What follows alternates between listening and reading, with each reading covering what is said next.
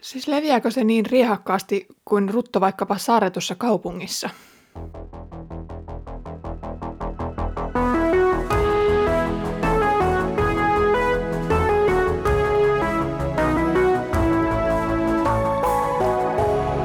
Kirjoitusten pauloissa. Lämpimästi tervetuloa mukaan Kirjoitusten pauloissa podcastin pariin. Olen Iida Halme Etelä-Saimaan kansanlähetyksestä ja luen kanssasi apostolien tekoja.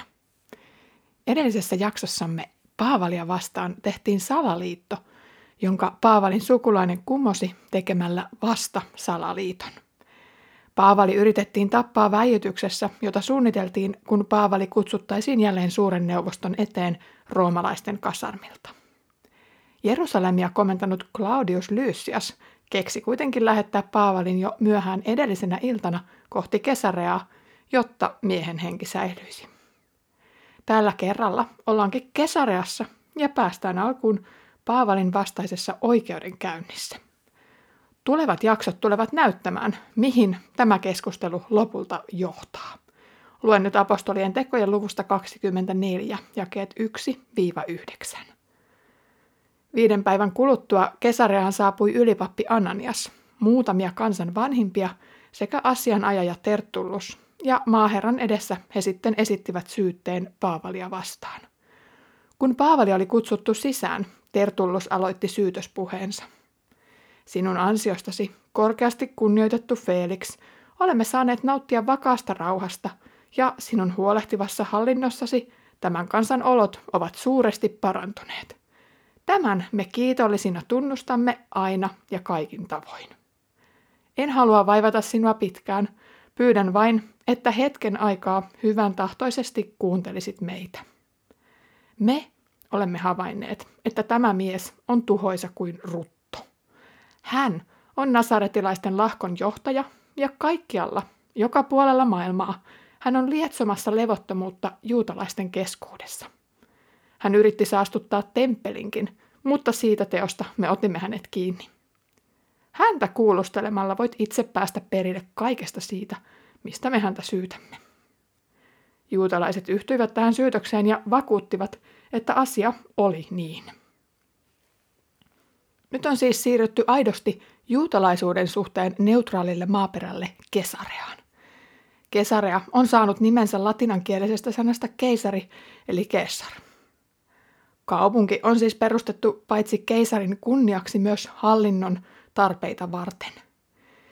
Jerusalemissa Paavalin asian ratkaisu kävi mahdottomaksi, koska siellä paitsi paikalliset, myös diasporassa elävät juutalaiset olivat juhlahumussaan niin tunteellisia, ettei mitään järkevää keskustelua saatu aikaan. Paavalin toiminta on toki joka puolella yhtä ärsyttävää juutalaisten silmissä – Senhän takia hänet on syyllistetty rötöksiin ja vangitetuttu nytkin. Mutta nyt ollaan keisarin omissa tiloissa Kesarian hovissa. Ja voidaan ehkä päästäkin jonkinlaiseen roomalaisittain lainvoimaiseen ratkaisuun. Paavali oli majoitettu itsensä Herodeksen linnaan, jota kuningas Felix nyt asutti. Mistään ylellisyydestä ei toki voida Paavalin kohdalla puhua, olihan hän vankina linnassa. Olosuhteista ei sen tarkemmin kerrota, että oliko kyseessä ehkä karuselli vai ainoastaan yksinkertainen huone. Joka tapauksessa Paavali oli nyt hetkeksi asetettu aloilleen, kun uusi sivu hänen elämän kertomuksessaan oli kääntynyt. Paavalin merkitys kristillisessä lähetystyössä näyttäytyy apostolien teoissa erittäin suurena. Hän näyttää olevan kärkijoukkoa ja pioneeri – joka etenee rohkeasti ja ennakkoluulottomasti aina uusille seuduille. Sivulauseista on huomattu, että Paavalin ohella moni muukin näki suuren vaivan evankeliumin eteenpäin menemiseksi. Siksi Paavalin korottaminen ainoaksi tai merkittävimmäksi lähetiksi on hiukan kyseenalaista. Eikä apostolien teot tätä toki pyri väittämäänkään. Oma näkemykseni onkin se, että Paavali on apostolien tekojen toisen puolikkaan pääosassa ainoastaan siitä syystä, että teos on kirjoitettu hänen puolustuspuheekseen. Nyt Luukas antaa Paavalille roomalaisen asianajaja Tertulluksen suulla melkoisen tittelin. Hän on nasaretilaisten lahkon johtaja. Toisin sanoen, hän olisikin se kärkijoukon kärki. Pietari, Johannes, Jaakob ja moni muukin siis kalpenisi asemassaan Paavalin rinnalla mennen tullen. Onko Paavali tosiaan koko liikkeen johtaja vai nimetäänkö hänet nyt lahkon liideriksi ainoastaan retorisista syistä? Aiemmin on ollut perusteltua sanoa Jeesuksen olevan tämän liikkeen johtaja, koska koko opetuslasten joukko nimenomaan seurasi Jeesusta. Sen sijaan kiertelevän evankelistan nimittäminen tähän rooliin ehkä hiukan kyseenalaista. Koko kristikunnan piispaksi nimittäisin tässä vaiheessa ehkä Jerusalemin tai Antiokian seurakunnan johtajan tai jonkin sieltä vanhimmistosta, mutta en välttämättä Paavalia. Todennäköisesti Paavali siis saa tämän arvokkaan tittelin nyt ainoastaan sen takia, että Paavalin listiminen voisi syyttäjän mukaan hiljentää koko kristillisen liikehdinnän Roomassa. Samalla on varsin realistista ajatella, että Paavalin tuhoaminen ei lopulta vaikuttaisi kristinuskon etenemiseen juuri lainkaan.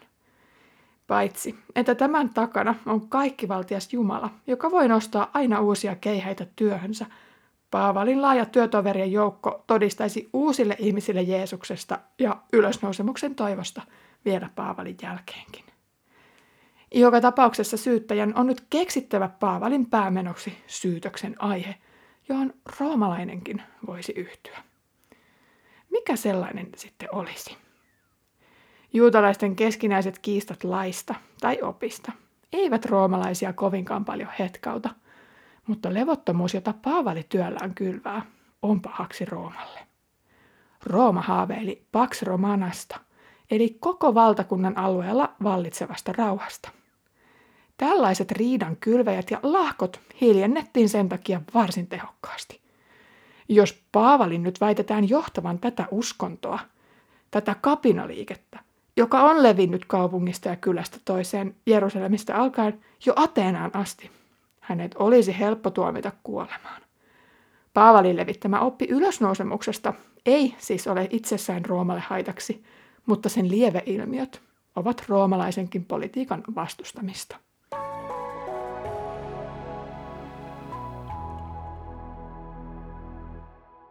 Kristityt ovat kohdanneet veljiensä juutalaisten puolelta jatkuvaa vihamielisyyttä, vainoa ja murhanhimoa halkeapostolien tekojen.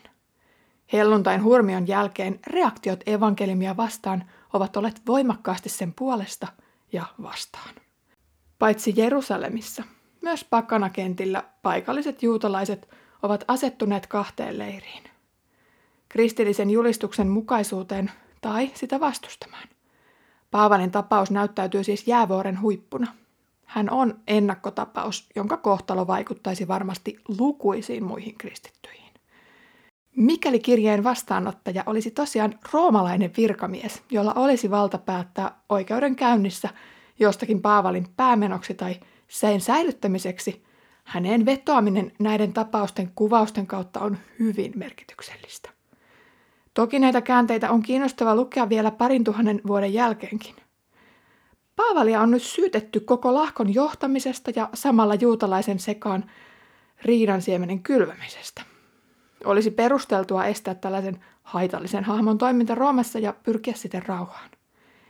Toisaalta, mikäli Paavali puhuukin totta ja evankeliumissa onkin Jumalan voima, kuka uskaltaa nousta vastustamaan häntä? Paavali on inspiroinut lukemattomia kristittyjä taistelemaan Kristuksen valtakunnan puolesta. Kiitos kun kuuntelit tänään jakson Kirjoitusten pauloissa podcastia. Juutalaiset osoittivat nyt kuningas Felixille kiitoksensa rauhaisista ajoista ja syyttivät samalla Paavalia rauhattomuuden lietsomiseen. Evankeliumi ei tosin edusta riidan, vaan rakkauden periaatteita – joten tässä mielessä syytös ei täysin pidä paikkansa. Ensi jaksossa selviää, saako Paavali oikeutta roomalaisten käsissä. Mutta sitä odotellessa Herramme Jeesuksen Kristuksen armo, Isän Jumalan rakkaus ja Pyhän Hengen osallisuus olkoon meidän kaikkien kanssa.